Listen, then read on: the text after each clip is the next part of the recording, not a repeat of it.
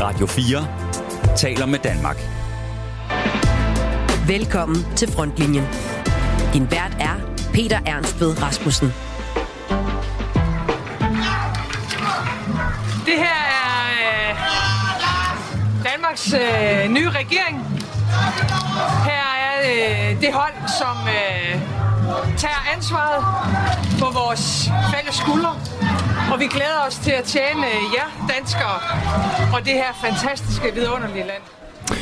Ja, Danmark får i dag en ny regering, og Venstres formand Jakob Ellemann Jensen er landets nye visestatsminister og forsvarsminister. Der er krig på, øh, på kontinentet, og, og forsvaret af Danmark det er, er vigtigt, som, som det, vigtigere end det har været i mange år. Jeg har valgt øh, Forsvarsministeriet, øh, og det har jeg valgt, fordi der er krig i Europa, fordi vi står i en alvorlig situation, øh, fordi vi skal opruste det danske forsvar øh, med mere end 18 milliarder kroner i øh, det, over en overrække, øh, og det er en, en vigtig opgave, som, øh, som jeg gerne tager på mig. Vi har brug for at passe på Danmark. Den nye regering, en ny minister og regeringsgrundlaget kommer størstedelen af dagens udsendelse til at handle om, og det skal jeg tale med mine to gæster om. Lars Trier Mogensen, radiovært, podcastvært, politisk kommentator og chefredaktør på netmediet Følge Tong. Lad mig spørge dig først. Overrasker forsvarsministerposten til Jakob Ellemann Jensen dig? Ja, yeah, det gør det, og jeg tror også, det vil være et tveægget svær for forsvarsområdet, for det er klart, at i første omgang på den ene side, der er det selvfølgelig en meget markant oprustning, også af den politiske betydning af forsvarspolitikken, at det nu er en partileder, at det er Venstres formand, som går ind og påtager sig det øh, ansvarsområde. Så det er klart, at det, det vil simpelthen få en, en større vægt øh, i, i regeringssamarbejdet. Men på den anden side, og der skal man altså altid huske, at politik er magtkampe, politik er rivalisering, og det, at han nu sidder der som forsvarsminister, vil også gøre, at der vil komme væsentligt større øh, polemik, kampe om forsvarsområdet. Fordi hvis man vil ramme Venstre, hvis man vil ramme Jakob Ellemann, ja, så er det på hans område, man ligesom skal sætte øh, slagene ind. Så øh, det får en større vægt, men dermed vil det også som en magnet, kan man sige, tiltrække sig mere øh, skråtjern og skrammel, der på en eller anden måde vil vælte ind. Så, så det, det er klart, at forsvarsområdet går øh, spændende tider i møde, men altså også, øh, kan man sige, øh, mere konfliktfyldte tider i møde. Ved siden af dig står Jens Vorning, udenrigskommentator på Kristelig Dagblad og partner i kommunikationsbureauet Policy Group. Hvad betyder det for forsvaret, at det nu får soldaten, reserveofficeren og veteranen Jakob Ellemann Jensen som forsvarsminister? Og oh, jeg skal lige tænde for din mikrofon. Jeg tror, der er rigtig mange som i, i forsvaret, som i udgangspunktet er rigtig positive over for det her. Fordi Ellemann har jo selv haft en officerskarriere, fra før Nick Hagerup som forsvarsminister i 2013 lavede om på forsvarets organisation, hvilket mange i forsvaret jo er, er meget utilfredse med, og som bidrager til en dysfunktionalitet, som, som er velbe, velbeskrevet. Øh, og en del af hans opdrag, det er jo, at forsvaret skal reorganiseres. Vi ved ikke, hvordan, øh, men der har han i hvert fald helt klart øh, nogle muligheder for at holde sig populært øh, internt, hvis han gør det rigtigt. Det der er hans, han får en scene her, som kan give rigtig mange point, men også, som, øh, som Lars siger, bliver en magnet på alt muligt skrammel. Øh, og der er problemet i Forsvarsministeriet, at øh, der ligger formodeligt skandalesager i skufferne, som venter på at, at, at komme frem. Og dem skal han have ud i luften med det samme, sådan at de ikke bliver hans om tre måneder, om seks måneder, om 12 måneder, om, om 18 måneder. Men øh, Lars Trier Mogensen, hvorfor vælger han så lige præcis Forsvarsministeriet, når han kunne vælge jo nærmest frit? Altså han er visestatsminister, og man har jo talt om, at, at hvis der skal være sådan nogenlunde lige fordeling mellem de her tre partier, hvor Moderaterne også indgår, jamen så skulle han sidde på et tungt ministerium. Ja, lad os lige starte med at slå fast, at han har ikke haft frit valg. Altså posten som statsminister, den har Mette Frederiksen på forhånd taget, og den næst højeste position som finansminister, den har han tydeligvis heller ikke haft mulighed for at byde ind på. Hverken ham selv eller øh, Venstres finansordfører, Troels Poulsen, som i stedet for at blive økonomiminister, har haft mulighed for at få finansministerposten. Så kan man sige, den tredje post sådan i den almindelige rangorden vil nok så være udenrigsministerposten, og der har han nok selv været klog og fravalgt den af to årsager. For det første fordi, at det viser sig historisk, at man ligesom bliver trukket væk fra den hjemlige andedam, risikerer, at, øh, at der går øh, problemer i den folketingsgruppen. Øh, man så med Lene Espersen eksempelvis, at det var meget svært at være partileder og udenrigsminister samtidig. Og så endelig jo også, at han ville komme til at stå i skyggen af sin far, Uffe Ellemann Jensen, som var udenrigsminister i en epoke, som blev meget øh, definerende også øh, for, for, for dansk udenrigspolitik. Så, så det, jeg tror, det er klogt, at han så heller ikke valgte den, men, men pointen er, at det er så i virkeligheden først, øh, om du vil, firevalget. Han vil helst være statsminister, så ville det have været en væsentlig tungere post for øh, Venstre, hvis det havde været øh, finansminister, udenrigsminister, og så som tredje valget, ja, der er det så, at han vælger øh, forsvarsminister, og derfor har han så tilføjet den her titel som visestatsminister. Og lad mig også bare her slå fast, at det er en pseudotitel. Der er ikke nogen statsretlig betydning af at være visestatsminister. Så det ser jeg altså lidt som en form for trøstepræmie til Jakob Ellemann Jensen, at fordi han netop ikke kunne få en af de allerøverste poster, ja, så har han fået lov til at besmykke sig med, om ikke lånte fjer, så snarere måske falske fjer, ved også at kalde sig visestatsminister. Så det er altså, det er rigtigt nok, når han siger, at det ligesom er et tilvalg, og han løfter også betydningen af forsvarsområdet væsentligt ved at vælge den her post, men det er altså også et udtryk for, at i rangorden, i hakkeorden, der er han altså blevet skubbet ned, og Mette Frederiksen, Nikolaj Vammen og Lars Løkke Rasmussen ligger inden på nogle tungere poster, end han nu gør. Det er også et, øh, et valg med hjertet. Øh, selvfølgelig er det det, men det her det handler om, at det er, at det er vigtigt. Det er vigtigt for Danmark. Ja, Jens Vorning, det er et valg med hjertet, siger Jakob Ellemann Jensen. Hvor meget spiller det ind det her med, at han jo gik til valg på ikke at gå i regering med Mette Frederiksen, og han krævede en undersøgelse, eller jeg tænker en advokatundersøgelse af minkskandalen. Nu står han jo og har modtaget på den ene side tæsk for at løbe fra sine løfter, mens andre siger, okay, mod for at du alligevel læner dig ind i et uh, samarbejde.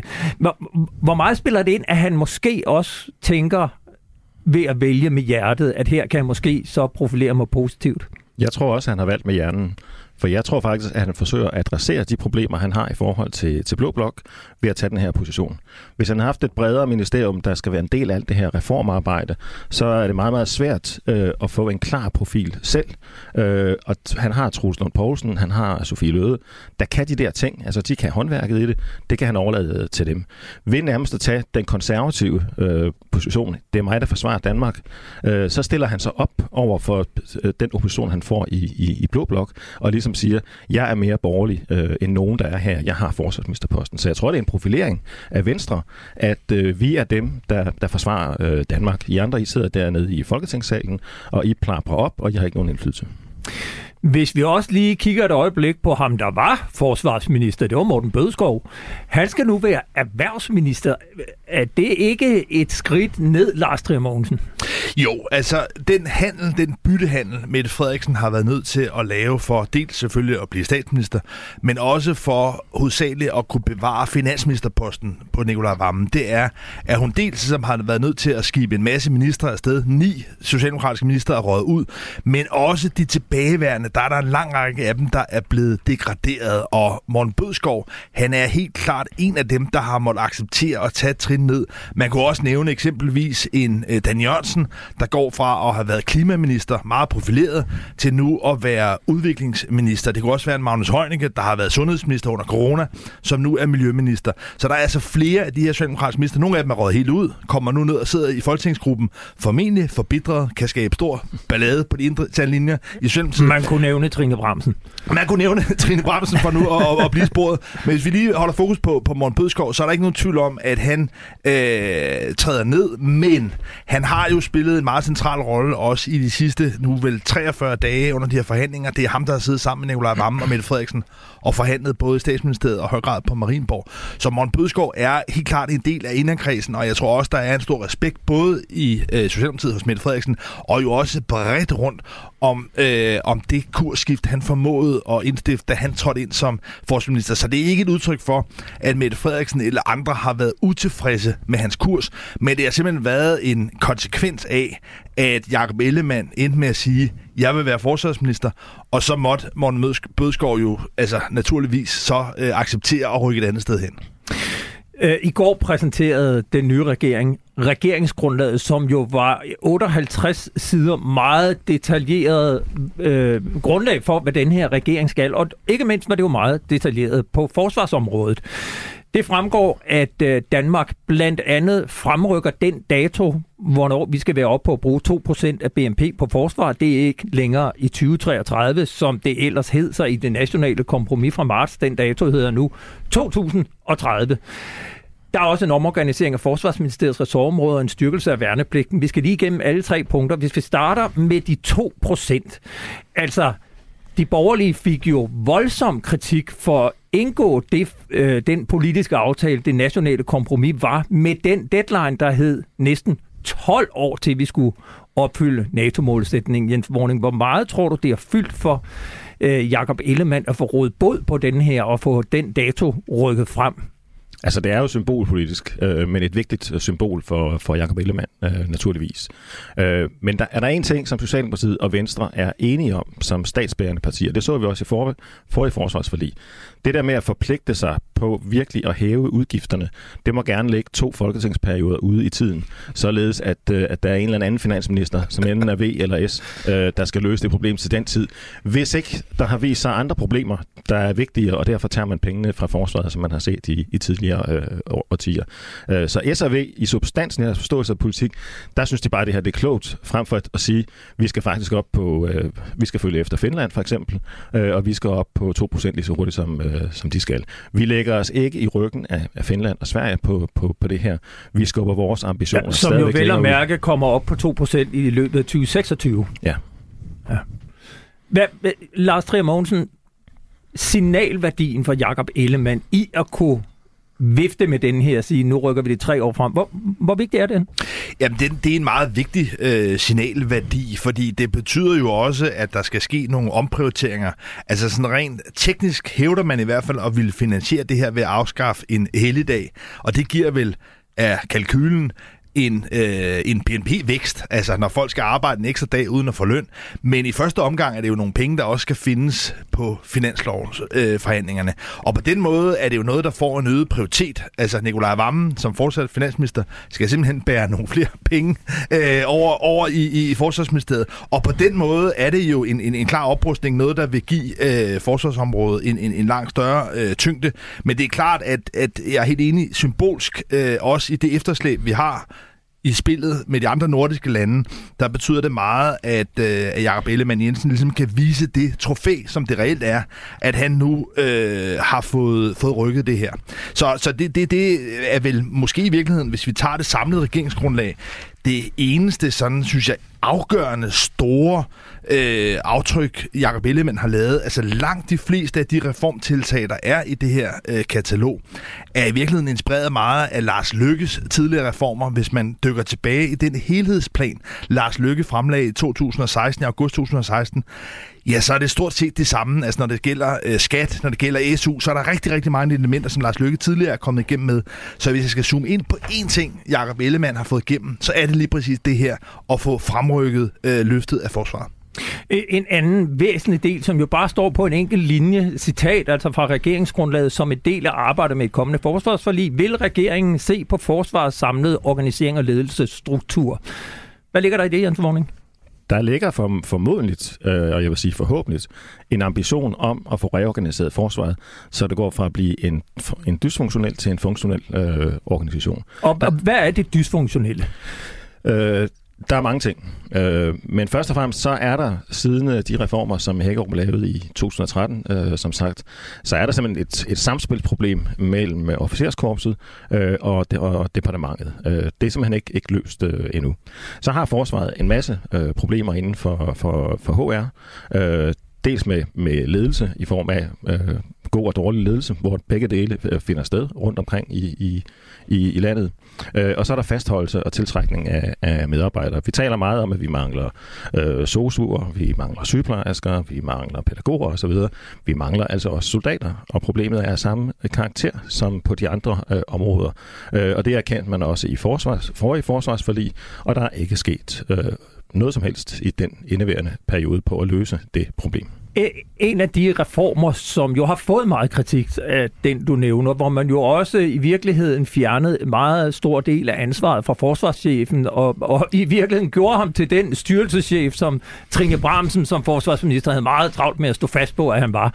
Altså fra at have helheds, helhedsansvaret, hvor han kunne bestemme, om vi skulle købe mere materiel, eller om der skulle mere i lønposen, groft takt, altså have ansvaret for personel, ejendom, materiel, øh, våbenindkøb, soldater, så er han nu kun chef for Forsvarskommandoen, det vil sige de uniformerede personel, og man har så alle de her civile styrelser under Forsvarsministeriets departement, hvor de sidder i rundkreds om et bord, og i virkeligheden med departementchefen for bordenden. Hvor vigtigt er det for soldaterne og for forsvaret, at den organisering kommer op i luften og i virkeligheden giver forsvarschefen helhedsansvaret igen?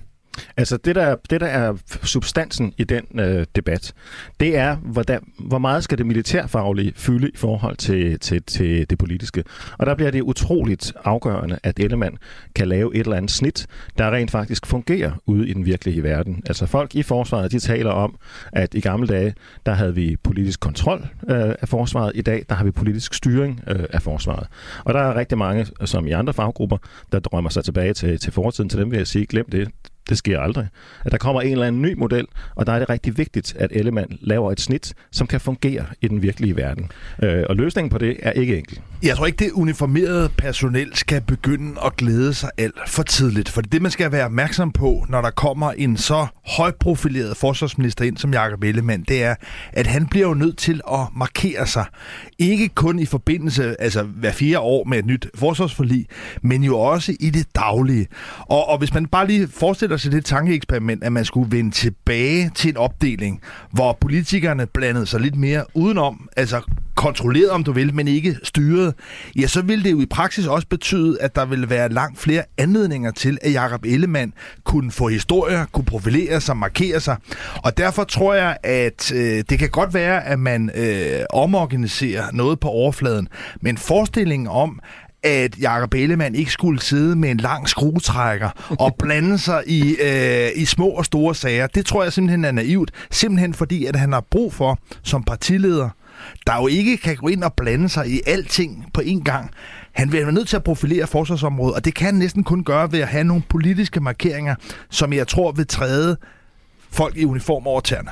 Jeg vil godt lige tilføje til det, at netop, nej, fortiden vender ikke, vender ikke tilbage. I gamle dage, Ja, der er folk, der drømmer om øh, i, i herren, at, øh, at det var gode tider, det var det må, måske også. Men for departementet, altså departementet, det havde en størrelse som kirkeministeriet. Det var de mindste departementer.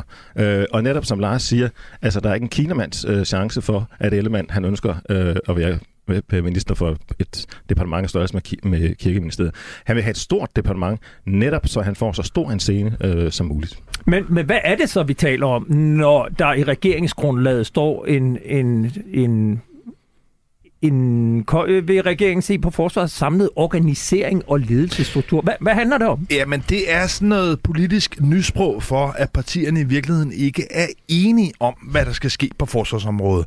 Hvis man tager et sammenligneligt område, sundhedsområdet, ja, der har Lykke jo tidligere haft nogle idéer om, at man skulle nedlægge de folkevalgte regionsråd og lave professionelle bestyrelser. Det har man forhandlet om, men man har ikke kunne blive enige om det. Og derfor bliver der nu nedsat en strukturkommission, der skal kigge på organiseringen af sundhedsvæsenet.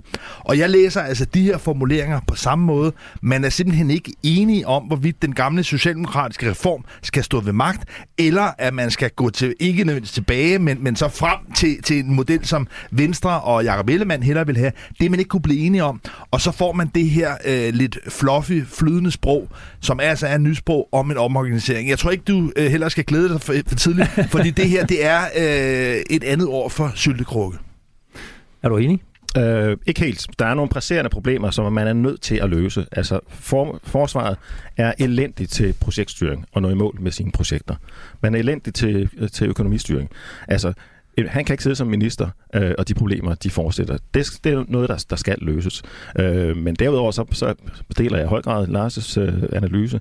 Og så vil jeg så sige, at man skal være opmærksom på, historisk set, vi har et forsvar, øh, for at forsvare Danmark. Men vi har altså også et forsvar, øh, som er et vigtigt øh, redskab til egensudviklingspolitik i Danmark nemlig at få arbejdspladser fordelt rundt omkring i landet, ikke efter hvor at perspektiverne mest giver mest mening øh, rent militærfagligt, men for at sikre, at øh, den og den valgkreds får nogle soldater ud, øh, som har en, en indtjening og betaler skat øh, lokalt og bidrager til lokalsamfundet. Hvilket jo i øvrigt også fremgår af regeringsgrundlaget, at det vil man se på, når det handler om alle de her nye arbejdspladser inden, inden for forsvaret.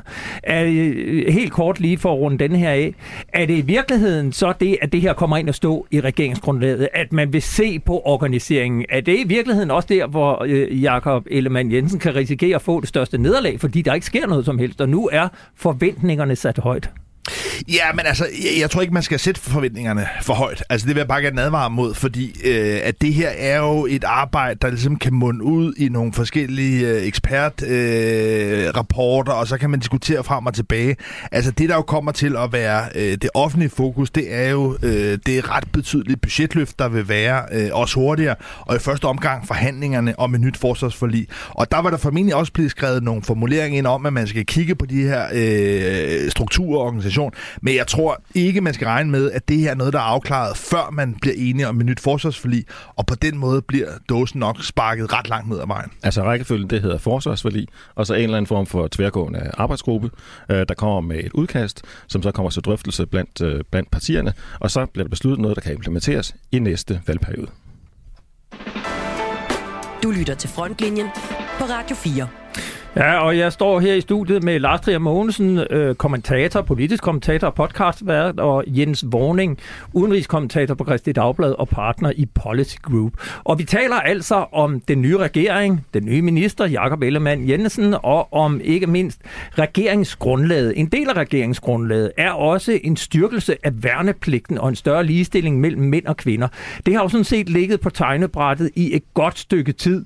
Øh, vi havde det her på frontlinjen op på folkemødet øh, for halvandet år siden, og, og ret hurtigt derefter var der bred enighed om, at ligestillingen skulle også gælde inden for værnepligten. Altså kvinder ikke længere skulle have værneret, men også ind under de samme vilkår som, som mændene, der aftjent værnepligt. Hvis vi lige ser på selve værnepligten helt generelt, en styrkelse af værnepligten, hvad ligger der i det, Lars Trier Mogensen? Ja, men jeg tror også, her er der nogle elementer af noget kompromis. Øh, Lars Lykke og Moderaterne gik jo til valg på den her nye idé om en borgerpligt, altså en idé om, at vi som samfund bliver rystet bedre sammen, hvis man på tværs af sociale og geografiske skæld ligesom har noget tid som ung sammen med hinanden, som man oprindeligt har haft med værnepligten, men Lars Lykke ville så gerne udvide den. Det har han så ikke kunne komme igennem med, blandt andet også fordi det vil trække altså 10.000 vis af unge ud af arbejdsstyrken. Det vil være meget dyrt med Finansministeriets øh, regnmodeller. Så i stedet for har man så valgt de her lidt mere bløde formuleringer om at styrke værnepligten, som vel også er et udtryk for, at hvis man skal kunne øh, skabe den rekruttering til forsvaret, altså simpelthen kunne hyre de flere soldater, der vil være brug for, når vi skal løfte forsvarsbudgettet, ja, så skal der simpelthen være flere værnepligtige at kunne rekruttere fra. Og så vil jeg lige betone, at øh, ligestilling mellem kvinder, det der står, det er, at det er mere ligestilling. Det, altså, der er ret stor forskel på mere ligestilling end ligestilling, så det er ikke et udtryk for, at øh, kvinder fremover skal, skal på session, men det er et udtryk for, at man vil skabe øh, rum og plads til, at der er flere øh, kvinder, der vælger øh, at, at aftjene frivillig værnepligt. Jens vågning. Øh, forsvarsforliget ligger jo også og venter som den helt store opgave for en øh, ny forsvarsminister for Jakob Ellemann Jensen. Vi har hørt både før valget og under valgkampen, at nu vil man fremrykke det her forlig, og det skal gå hurtigt. Hvornår øh, kommer man i gang, og, og hvad, hvad skal vi regne med? Øh, øh, jeg går ud fra, at det kommer til at tage mere end et par uger at lave et nyt forsvarsforlig. Ja, forlisprocessen skal jo først og fremmest øh, i gang, men han har et, et problem, hvis han ikke i første kvartal næste år har sat øh, processen i gang og har lavet de første sættemøder med, med partierne. Fordi så er han allerede i gang med ikke at have fart nok på den, den cykel, han har, han har, han har sat sig, sig op på. Og forsvars, altså det her det bliver de mest komplicerede forsvarsforhandlinger nogensinde, vi har i dag. Og det er ikke, fordi vi ikke har, har komplicerede øh, forhandlinger før, men alt den teknologi og de udfordringer, de trusler, der er omkring os, de er så komplekse, som de aldrig har været før i, i verdenshistorien. Og det vil sige, politikerne skal ind i noget fantastisk komplekst stof. Og også her skal der lægges et snit. Altså, hvor langt skal politikerne ned i det konkrete, og hvor langt skal de, skal de holde sig væk? Og det er også der, hvor han, han skal finde ud af øh, netop at lægge det, det, det rigtige, øh, det rigtige øh, snit. Han har en fordel, Øh, og det er netop, at han selv har en, en militær, en officers øh, baggrund.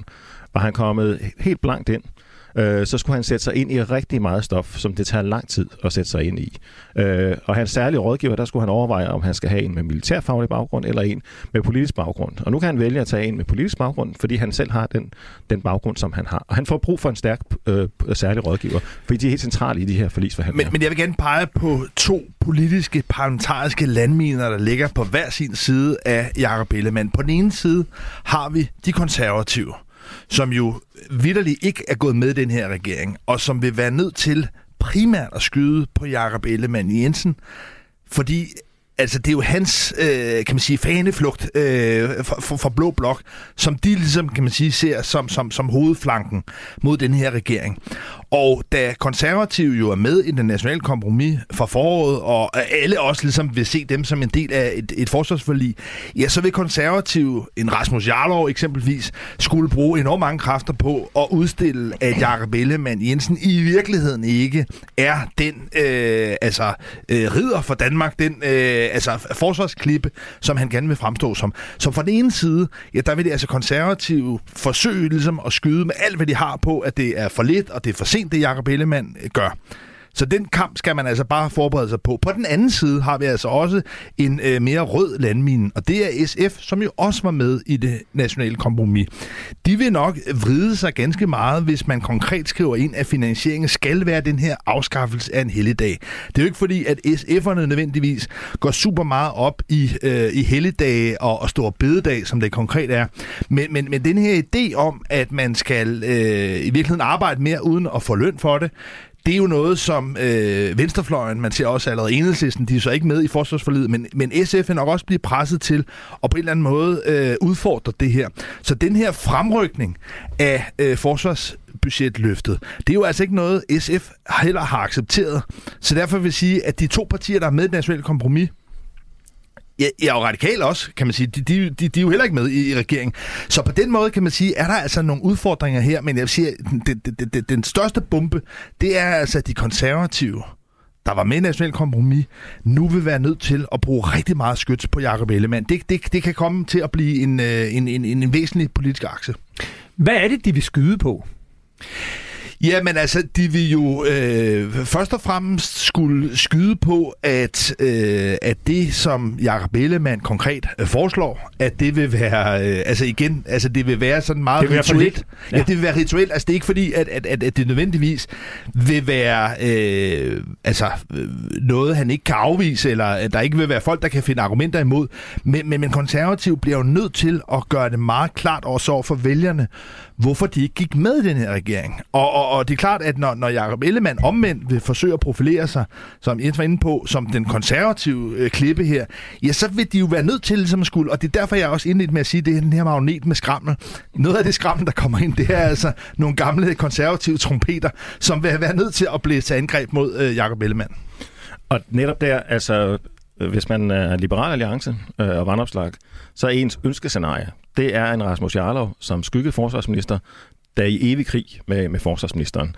Øh, og alle husker i Folketinget, at dem, der har siddet der nogle år, de husker, hvordan at øh, Jarlov i, i sin tid var instrumentel i, at Eva Kjær Hansen måtte, måtte gå af som, øh, som øh, minister. Og i Liberal Alliance, der tror man bare, man sidder med korslagte arme og siger, det der, det kører i, og så tager vi, tager vi det, der kommer tilbage. Liberal Alliance, som jo i hvert fald ikke går ind for en styrkelse af værnepligten, de vil gerne have afskaffet værnepligten. Øh, vi skal lige runde en anden del, som jeg selv også synes er lidt interessant, øh, når man læser regeringsgrundlaget, fordi noget af det, der jo har fyldt meget i den offentlige debat omkring forsvaret, det er jo den her ekstreme lukkethed. Øh, vi har tidligere i dette program også med jer begge to, tror jeg, talt om, om NATO-rapporten, som ikke måtte fremlægges, og som lige pludselig så måtte fremlægges med massive overstrækninger omdrejninger. Nu har Holland offentliggjort sin rapport uden problemer. Lars Christian Lilleholdt, Venstres daværende forsvarsordfører, var jo ude under valgkampen og hårdt kritiserer Morten Bødskov for at holde den hemmelig. Og øh, det er jo spændende at se, om, om, om Jakob Ellemann Jensen vil, vil lægge den frem. Jeg kunne godt lige tænke mig at læse en lille passage op fra øh, regeringsgrundlagets punkt nummer 7, der handler om øh, åbenhed og god regeringsførelse. Der står citat. Tilliden til politikerne og til grundlæggende samfundsbærende institutioner er generelt dalende. Det er en bekymrende udvikling. Den demokratiske samtale befinder sig i en brydningstid, og vi har brug for frie og stærke medier, skriver de tre partiledere, og de fortsætter. Det er afgørende for regeringen, at arbejdet i regeringen og central, centraladministration sker på en måde, som befolkningen kan have tillid til. Folketingets kontrol med regeringen er et centralt element i den danske demokratiske styreform. Åbenhed og transparens er vigtige forudsætninger for befolkningens indsigt i og tillid til de politiske processer og den offentlige forvaltning. Jens Vågning, kommer øh, Jakob Ellemann Jensen til at lægge den NATO-rapport frem, vi er så mange, der gerne vil have lov at læse? Ja, det gør han. Er du enig, Lars Tremor? Ja, jeg er lidt mere tvivlende. Altså, hvis det havde været et egentlig regeringsskifte, altså der ligesom er kommet en helt ny regering, så er der ikke nogen tvivl for mig om, at så vil man have lagt den frem på samme måde, som man på det økonomiske område laver sådan nogle kasseeftersyn. Så det har ligesom, altså Jacob Ellemann har en interesse i at få udstillet de problemer, der er, også for ligesom at skabe, skabe den altså, problemerkendelse også i befolkningen. Så det er klart, at politisk har han en interesse i det. Problemet her er altså bare, at det var Morten Bødskov, der valgte øh, ikke at, at, at fremlægge den, og nu er Socialdemokratiet jo altså mildt en del, og den dominerende del måske af den her regering. Så jeg tvivler på, at Jacob Ellemann kan komme afsted med at lave øh, stunts, som på en eller anden måde er med til at kompromittere Morten Bødskov og Socialdemokratiet. Hvordan skal han kunne gøre det, Jens Morning? Jamen, han skal sådan set bare følge op på Bødskovs ord i sin tid, at fordi vi fører valgkamp, så er vi ikke i, i kontorerne, øh, og så kan vi ikke kigge på den her rapport. Første møde i forligskredsen efter valget, øh, der får forligskredsen øh, øh rapporten. Altså, det er jo Mette Frederiksens ledelsestil øh, og den kultur, der er omkring hende, som formodentlig bliver justeret i en flerparti-regering, øh, der ligesom gjorde den her rapport til et problem, som den slet ikke burde være. Den skulle bare være lagt ud på Forsvarsministeriets hjemmeside, som for to år siden, øh, og så drukne i valgkamp øh, og alt muligt andet. Øh, og så havde ingen øh, kendt noget som helst til det, ud over sådan nogen som os, øh, der interesserer os særligt for de her forhold. Ja, der må man jo sige helt, helt fundamentalt, at øh, hvis oplysninger ikke er klassificeret, så de ikke kan offentliggøres, ja, så skal de offentliggøres. Altså det er jo derfor, man har et klassifikationssystem. Det er, at hvis der er nogle ting, der vidderligt er statshemmeligheder, jamen fint nok, så tror jeg, de fleste voksne mennesker kan forstå, at det ikke er noget, der kan lægges ud på, på nettet. Men hvis det ikke er det, og det er jo tilfældet her, Holland har også øh, lagt det frem, ja, så må man på en eller anden måde holde fast i det sådan grundlæggende øh, princip i et oplyst samfund, at så må øh, afklassificerede oplysninger komme ud frit, så vi hver sær kan forholde os til det. Og, og hele den her debat om, hvorvidt at man inddrager øh, offentligheden i det, der foregår i forsvaret. Altså, jeg har jo selv på Olfi øh, skrevet meget om det og, og argumenteret for, at når man skal indgå et forsvarsforlig, jamen, så er det nødvendigt, at vi gør ligesom i Sverige og Norge, hvor forsvarschefen kommer med et oplæg, som så skal diskuteres og debatteres offentligt, inden politikerne sætter sig ind og laver et forlig. Sådan gør man jo traditionelt set ikke i Danmark. Der kommer oplægget fra Forsvarskommandoen ind til Forsvarsudvalget, og så debatterer man der, og så kommer man ud og siger, nu har vi et øh, forsvarsforlig. Tror I, at det vil ændre sig med det forlig, vi står overfor? Nej, jeg tror sådan set snarere, det vil i den beskrivelse altså gå for, for, for ondt til værre, man vil forstå på den måde, at Jakob Ellemann Jensen vil jo have enormt stærkt behov for at markere, at det er hans bud på et nyt forsvarsforlig. Det er ikke øh, forsvarschefen, det er ikke officererne, det er ikke folk i uniformer. Nej, det er ham politisk, der gennemtrumfer noget mere og andet, end der ellers ville være kommet. Så på den måde tror jeg egentlig, at, øh, at behovet for at, at fastholde den her øh, politiske styring, at den kun vil blive forstærket. Den politiske styring vil helt sikkert blive, blive forstærket, men jeg tror, øh, retorisk og imagemæssigt, så vil vi se en meget stor forandring fra Trine Bremsen, som øh, let var en elefant i en porcelænsbutik øh, i sin måde at agere på. Han vil stille sig ved siden af officererne, ved siden af soldaterne. Øh, han vil signalere, at han er en, en af dem. Så i det offentlige billede øh, vil det forandre sig, sig meget. Der er en ting, jeg synes, der er rigtig interessant ved, ved den her konstellation, vi har, og også den konkurrencesituation, han kommer i.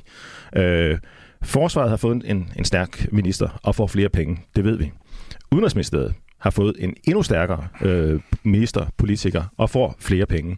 I øh, form af Moderaternes formand, Lars Løkke Rasmussen, der tidligere har været statsminister. Præcis, og som jo ikke er uden erfaring, skal vi ikke bare sige, skal vi ikke bare sige, sige det. Øh, Udenrigsministeriet og Forsvarsministeriet, de konkurrerer traditionelt med hinanden. Øh, og der er Lars Løkke nok en lille smule mere øh, bundesnu end, end, end Jacob Ellemann. Så der er også en front der, han kommer til at skulle, øh, skulle, skulle dække af. Og netop når der er de store øh, møder og beslutninger i, i EU, NATO kan Løkke ikke blande sig så meget i, men kommer der med til nogle møder. Altså, hvem er, hvem er, er førerhanden øh, i, i, i, i de her fora? Øh, der bliver en konkurrence mellem de to, er jeg ret sikker på. Vi når ikke mere i den her omgang. Jeg vil sige tak til jer begge to. Øh, Lars Trier Mogensen, politisk kommentator, radiovært, podcastvært og chefredaktør på netmediet Følgetong. Tak fordi du kom. Og tak til dig, Jens Vorning, udenrigskommentator på Kristelig Dagblad og partner i Policy Group. Velbekomme. Selv tak. Du lytter til Frontlinjen på Radio 4. Nu skal vi videre til et emne, hvor du måske ved første præsentation tænker, hvad har det med forsvars- og sikkerhedspolitik at gøre? Svaret er en hel del, så lyt med her. For en uge siden indrykkede Horesta, Arbejdsgiverforeningen for Hotel, Restaurant og Turisterhvervet, heltidsannoncer i flere danske dagblade med rubrikken Kontant afregning. giver os friheden til at sige nej tak.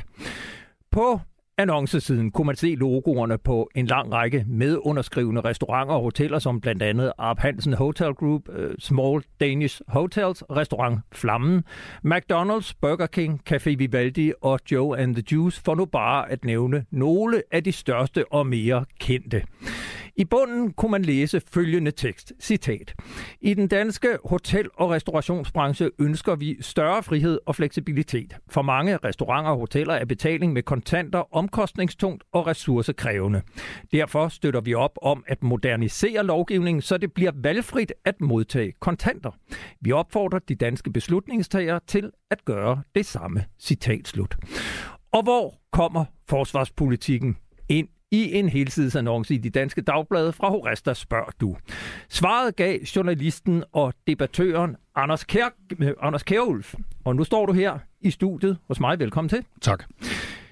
Inden at øh, vi skal høre, hvad det så var, du svarede på, øh, på den her annonce, som du postede på Facebook, kan du så ikke indledningsvis lige helt kort forklare og præsentere, hvem er du egentlig?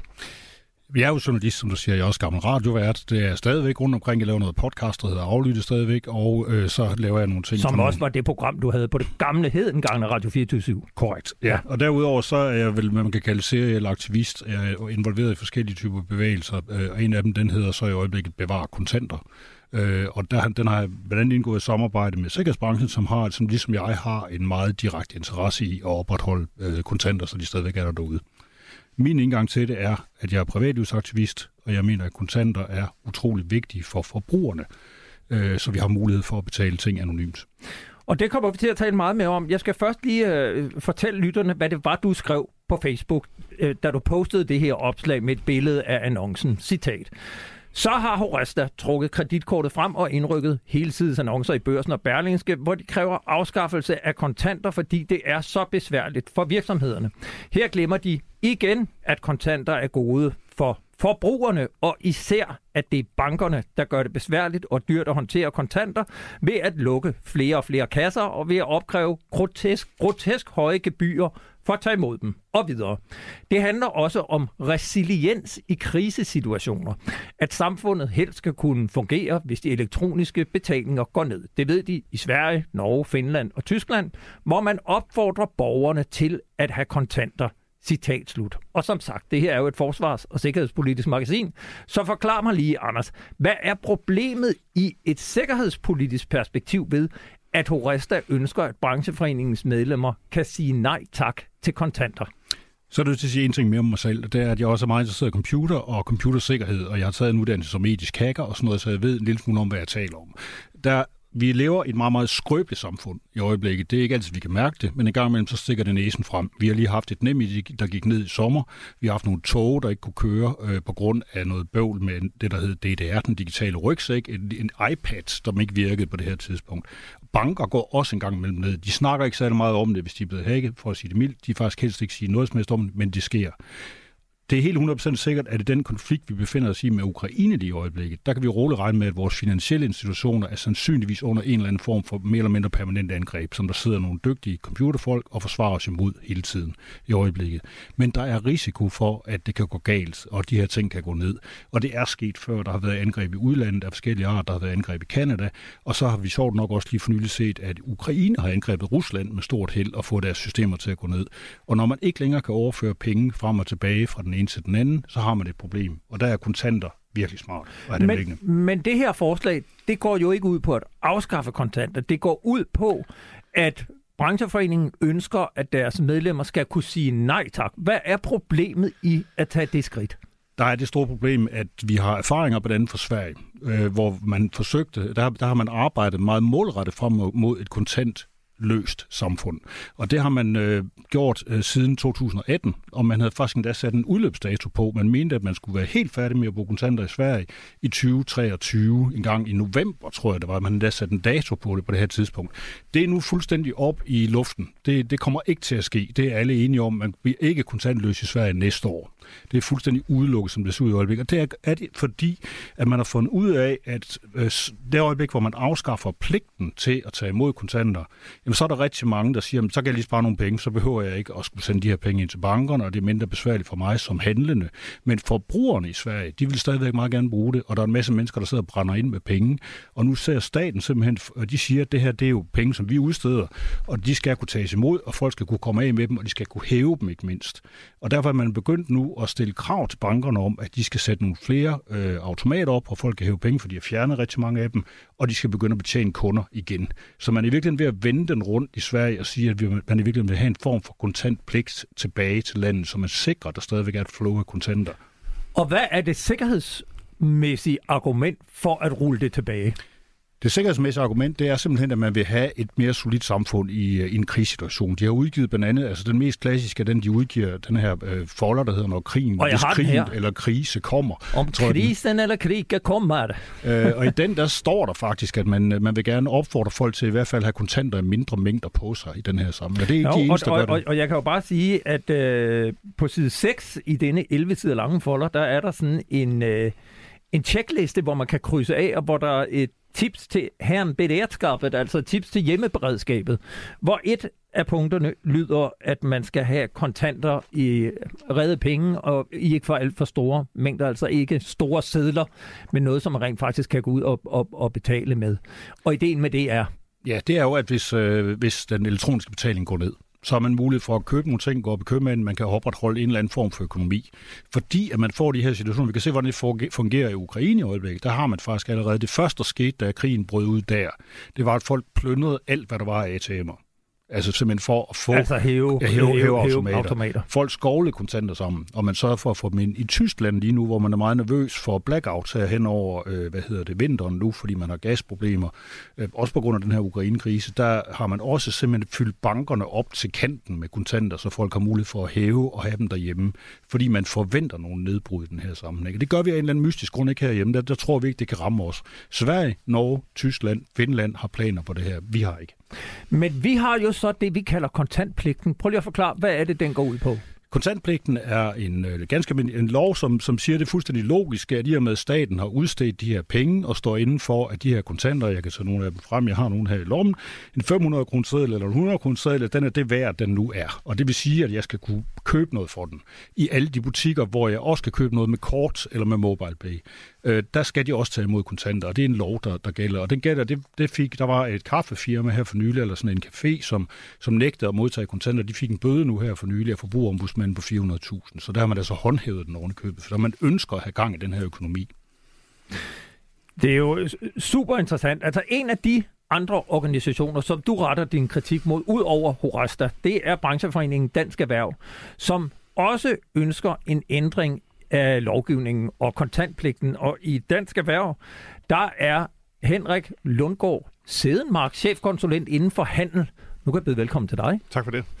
Øh, har Anders Kjærulf ikke en pointe, når han siger, at afskaffelse af kontantpligten, ikke nødvendigvis kontanter, men kontantpligten, så er det det første skridt mod, at vi går hen imod et mere kontantløst samfund? Det er ikke kontantpligten, der afgør, om vi går mod et kontantløst samfund eller ej. Det er forbrugerne. I dag er det sådan, at der er en kontantpligt i Danmark, korrekt, som Andersen siger. Og vi kan se, at 12 øh, procent af værdien af det, der bliver omsat, og 9 procent af varerne, det er øh, det, vi bliver betalt med kontanter. Så det er jo forbrugeren, der har valgt... Og, og, og, og er det er alt, hvad forbrugere alt, i Danmark køber? Yes, alt, hvad der bliver købt i den fysiske øh, handel, der er vi nede på de der cirka 10 procent. Men som bliver betalt, også 10 procent. som bliver betalt med kontanter. Ja. Øh, og og det, er jo, det er jo ikke noget, der er sket ved, at lovgivningen er blevet ændret. Det er ikke noget, der er sket ved, at butikkerne har ændret på noget. Det er forbrugernes vaner, der har ændret sig. Så det er altså ikke lovgivningen, der kommer til at ændre på, om vi går mod et kontantløst samfund. Det er, øh, det er forbrugerne. Men, men når det er sagt, så, så synes vi selvfølgelig i dansk erhverv, at man skal afskaffe den her pligt. Altså, det er Ja, en, og det skal du forklare. Hvorfor skal vi afskaffe kontantpligten i Danmark?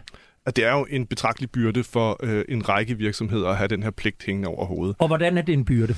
For nogle virksomheder har de meget, meget, meget lille omsætning. Nu sagde jeg, at den ligger på de der cirka 10 procent. Øh, for nogle virksomheder er det meget lavere, der er det måske nede på 1 procent, eller under 1 procent af omsætningen.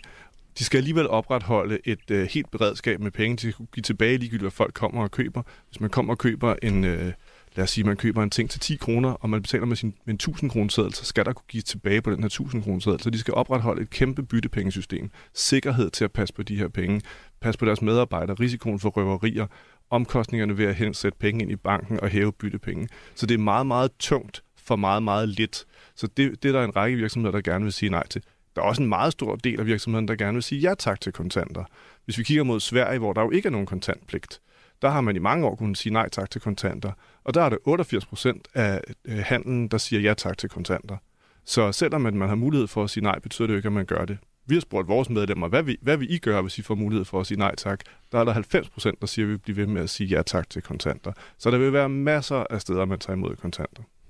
Det var, for det første så synes jeg, det var interessant. Der er kun, der er kun 10 procent af jeres medlemmer, der overhovedet er interesseret i at afskaffe den her kontantpligt. Det synes jeg er meget lidt. Og spørgsmålet er, om man overhovedet behøver at indrykke annoncer for, for noget, der, der i den, den her Nu er det jo heller ikke os, der indrykker den annonce. Jeg ved godt, du prøver på at Nej, det ved på godt, os, men det er ja, altså det- ikke os. Det skal jeg faktisk lige, det vil jeg skynde jer undskyld. Det er faktisk rigtigt, for jeg startede med at komme til at skrive det, og det har jeg faktisk rettet rundt omkring på samtlige medier, efter jeg har gjort mig opmærksom på det. Men grund til, at jeg siger det, det er, fordi I flere steder på jeres website har, har plæderet kraftigt for, at man i hvert fald skal afskaffe den her kontantpligt. Det står meget klart og tydeligt, og det er en del af jeres politik, og det er også derfor, du står her i dag. Helt og det jeg vil sige, det er jo, at, at det er jo ikke fordi, at de har, altså det er jo ikke fordi, kun for, altså dem, dem I burde rette jeres vrede imod, efter min mening, det er jo bankerne. Altså bankerne gør det vanvittigt besværligt, det her. Fordi bankerne har en 100% klokkeklar egen interesse i at afskaffe kontanterne. Fordi Og hvorfor de, har bankerne det? Ja, det har de, fordi de synes, de gider ikke, og de her samråd, de gider ikke håndtere dem. Altså, selvom det er deres hovedgeschæft af penge, så, så siger de, jamen lige præcis den her slags penge, dem gider vi ikke rigtigt, fordi det er meget nemmere med dem, der kører igennem computer. Og dem, dem har vi det bedre med, også fordi dem kan vi datamine, og dem kan vi holde Og styr hvad vil det på. sige, at data Ja, det vil sige, at vi kan profilere vores kunder med dem. Øh, og det vil også sige, at, vi kan, at det er meget nemmere at føre tingene frem og tilbage. Der er ikke nær mange udgifter, og vi behøver ikke at have nogen siddende i kasserne til at sidde og føre penge frem og tilbage. Så de, de mennesker kan vi spare væk, og så kan vi øge vores profit.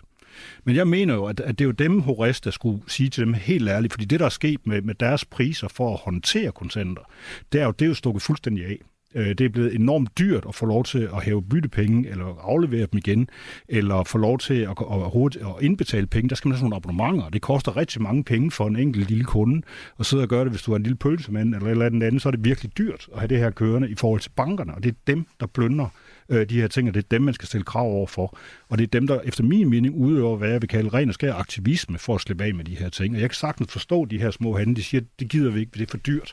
Så må vi gå tilbage til det, bankerne tilbyder, som nemlig er typisk dankortterminaler eller nogle andre ting, hvor de så efter min mening ret naivt tror, at de kan gøre det billigere på den her måde på længere sigt. Fordi der er jo ingen tvivl om, at hvis kontanterne først forsvinder, så kan vi roligt regne med, at der kommer gebyr på stort set hver eneste overførsel af den ene og den anden art, fordi det er der, bankerne ser en forretning. Men hvis jeg nu skal prøve at hive det tilbage i det forsvars- og sikkerhedspolitiske, så når vi taler om det her, så er det jo netop med baggrund i, hvis der kommer en krise eller en konflikt eller en krig, hvor banksystemer går ned, og alle de her, øh, hele den digitaliserede verden, vi kender, den, den bliver udfordret i hvert fald. Øh, er du ikke enig i, at kontanter er et vigtigt middel i tilfælde af krig og krise, til at man rent faktisk kan gå ud og handle, købe mælk, købe smør og, og, og sørge for, at verden hænger sammen, selvom at, øh, at betalingssystemerne er nede? Altså nu vil jeg jo for det første igen, igen slå fast, vi er jo ikke ude på, at vi vil afskaffe kontanter. Vi vil afskaffe kontantpligten. Og, og de to ting har ikke, har ikke noget med hinanden at gøre. Men hvis vi nu alligevel tager den her tanke og siger, jamen hvad, hvad sker der? Vi bliver ramt af en, en, en krise. Øh, det kunne være et blackout eller brownout, som det varer i kortere eller længere tid. Nu ved jeg ikke, om der er nogen af jer, der har prøvet at være inde i et supermarked øh, og har set, øh, hvordan der ser ud, hvis lyset, eller forestiller hvordan der ville være, hvis lyset gik derinde. Det, du kan ikke handle i et supermarked, hvis ikke der er noget lys. Du kan heller ikke komme op og betale for dine varer, fordi at der er jo ikke nogen varer, hvor der er nogen pris på. Så hvordan skal du betale for en vare, når du ikke ved, hvad prisen er? Det er jo ikke sådan, at Altså personalet... fordi stregkodesystemet Der er der er ud af det, det, det virker jo heller ikke. Så, øh, og derudover vil, vil, vil de, langt de fleste af dagligvarerhandelsbutikker vil jo sørge for at i, i, i det omfang, det er muligt i hvert fald at holde lukket, fordi de har jo kølevarer, som står i nogle køleskab, som de ikke vil have åbner og lukker, fordi så lukker du varmen eller kulden ud, varmen ind. Øh, Du har ikke noget øh, system til at holde det nede. Så, så du vil jo ikke, det er jo ikke kontanter, der vil redde os i den her situation. Du vil slet ikke være i stand til at handle. Vil det være over længere tid, der er et problem? Altså hvis vi forestiller os en krise, der varede 14 dage, 3 uger, hvor vi, hvor vi ikke havde noget strøm og ikke havde noget... Eller et øh, år, som i øh, øh, Ukraine. Ja, hvor vi altså vi skal, det er jo ikke bare et år, vi skal forestille os, at vi ikke har nogen strøm. Altså det er jo det, vi er ude i. Vi har ikke nogen strøm. Øh, netforbindelsen kan vi måske klare os uden, men i hvert fald ikke nogen strøm.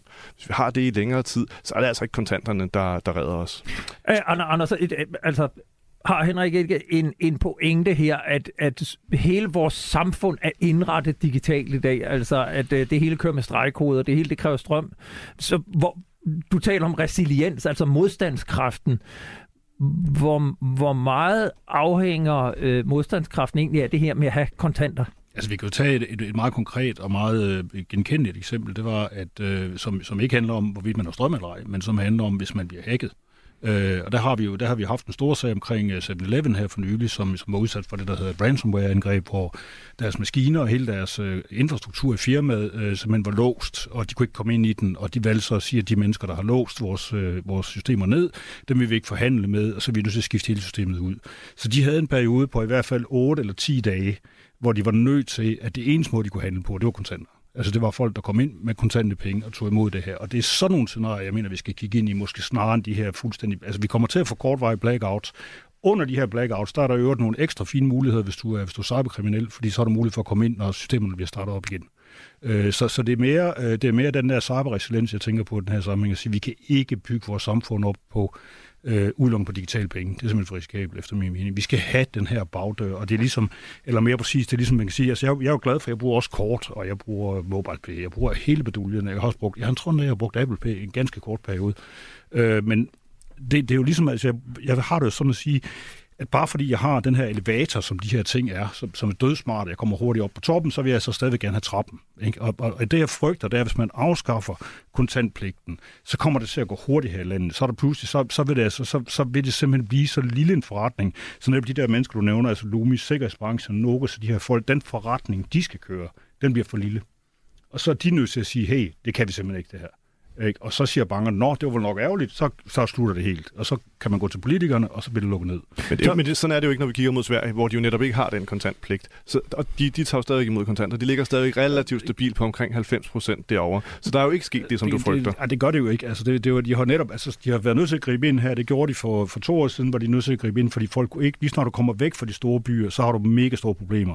Øh, både i forhold til at kunne hæve dem og indbetale dem. Lige præcis, Jamen, nu er taler det jeg om, butikkerne og ikke om bankerne. Ja, men det er muligt, de tager imod, men hvis du ikke kan komme af med dine penge, og hvis du ikke kan hæve nogen, så hjælper det jo ikke meget. Men, men fortæl mig lige her til sidst, hvor står vi lige nu? Altså, hvor godt er Danmark rustet til den store krise, hvis jeg spørger dig, Anders? Altså i forhold til det finansielle, øh, sådan som vi står lige nu, så tror jeg, vi er udmærket rust, rustet. Altså fordi vi, har, vi, vi, er, vi er nogenlunde pænt pakket ind hele vejen rundt. Vi kan skifte over til nogle andre systemer, hvis vi, vi kender det selv, hvis vi står i, i kassen øh, inden, inde i supermarkedet, og, og, og dankortterminalen er gået ned, jamen så er der nogen, der finder ud af at gå over og hæve nogle penge et eller andet sted, og så betaler de via det, så fungerer det, så får vi vores ting. Ikke? Og, og det er den slags, jeg mener, det skal vi have. Og det, det er vi nødt til stadigvæk at fungere. Så jeg mener, på det punkt er vi godt kørende. Hvis vi snakker vores generelle infrastruktur, cybersikkerhedsmæssigt, det er en helt anden snak, og det skal vi tage i et andet program, fordi det er en lang historie. Der kommer du ind en, en, en anden dag. Har du en afsluttende bemærkning? Altså, jeg er helt sikker på, at hvis vi vælger at afskaffe kontantpligten, så vil der være rigtig mange steder, man stadigvæk kan betale med kontanter. Vores undersøgelse siger 90 procent, så jeg er ikke bekymret for, at en afskaffelse af kontantpligten vil gøre, at kontanterne forsvinder. Henrik Lundgaard, Sidengård, chefkonsulent inden for handel i Dansk Erhverv. Tak fordi du kom ind, og tak til dig, Anders Kjærulf, journalist og Mm, alt, alt muligt mand. Serieaktivist, kalder jeg Ser, mig selv. serieaktivist, det er Ja, godt det er begyndt at kalde det. Det lyder, sådan lidt, det lyder lidt dubiøst, men Tak fordi I kom ind. Tak. selv tak. Radio 4 taler med Danmark.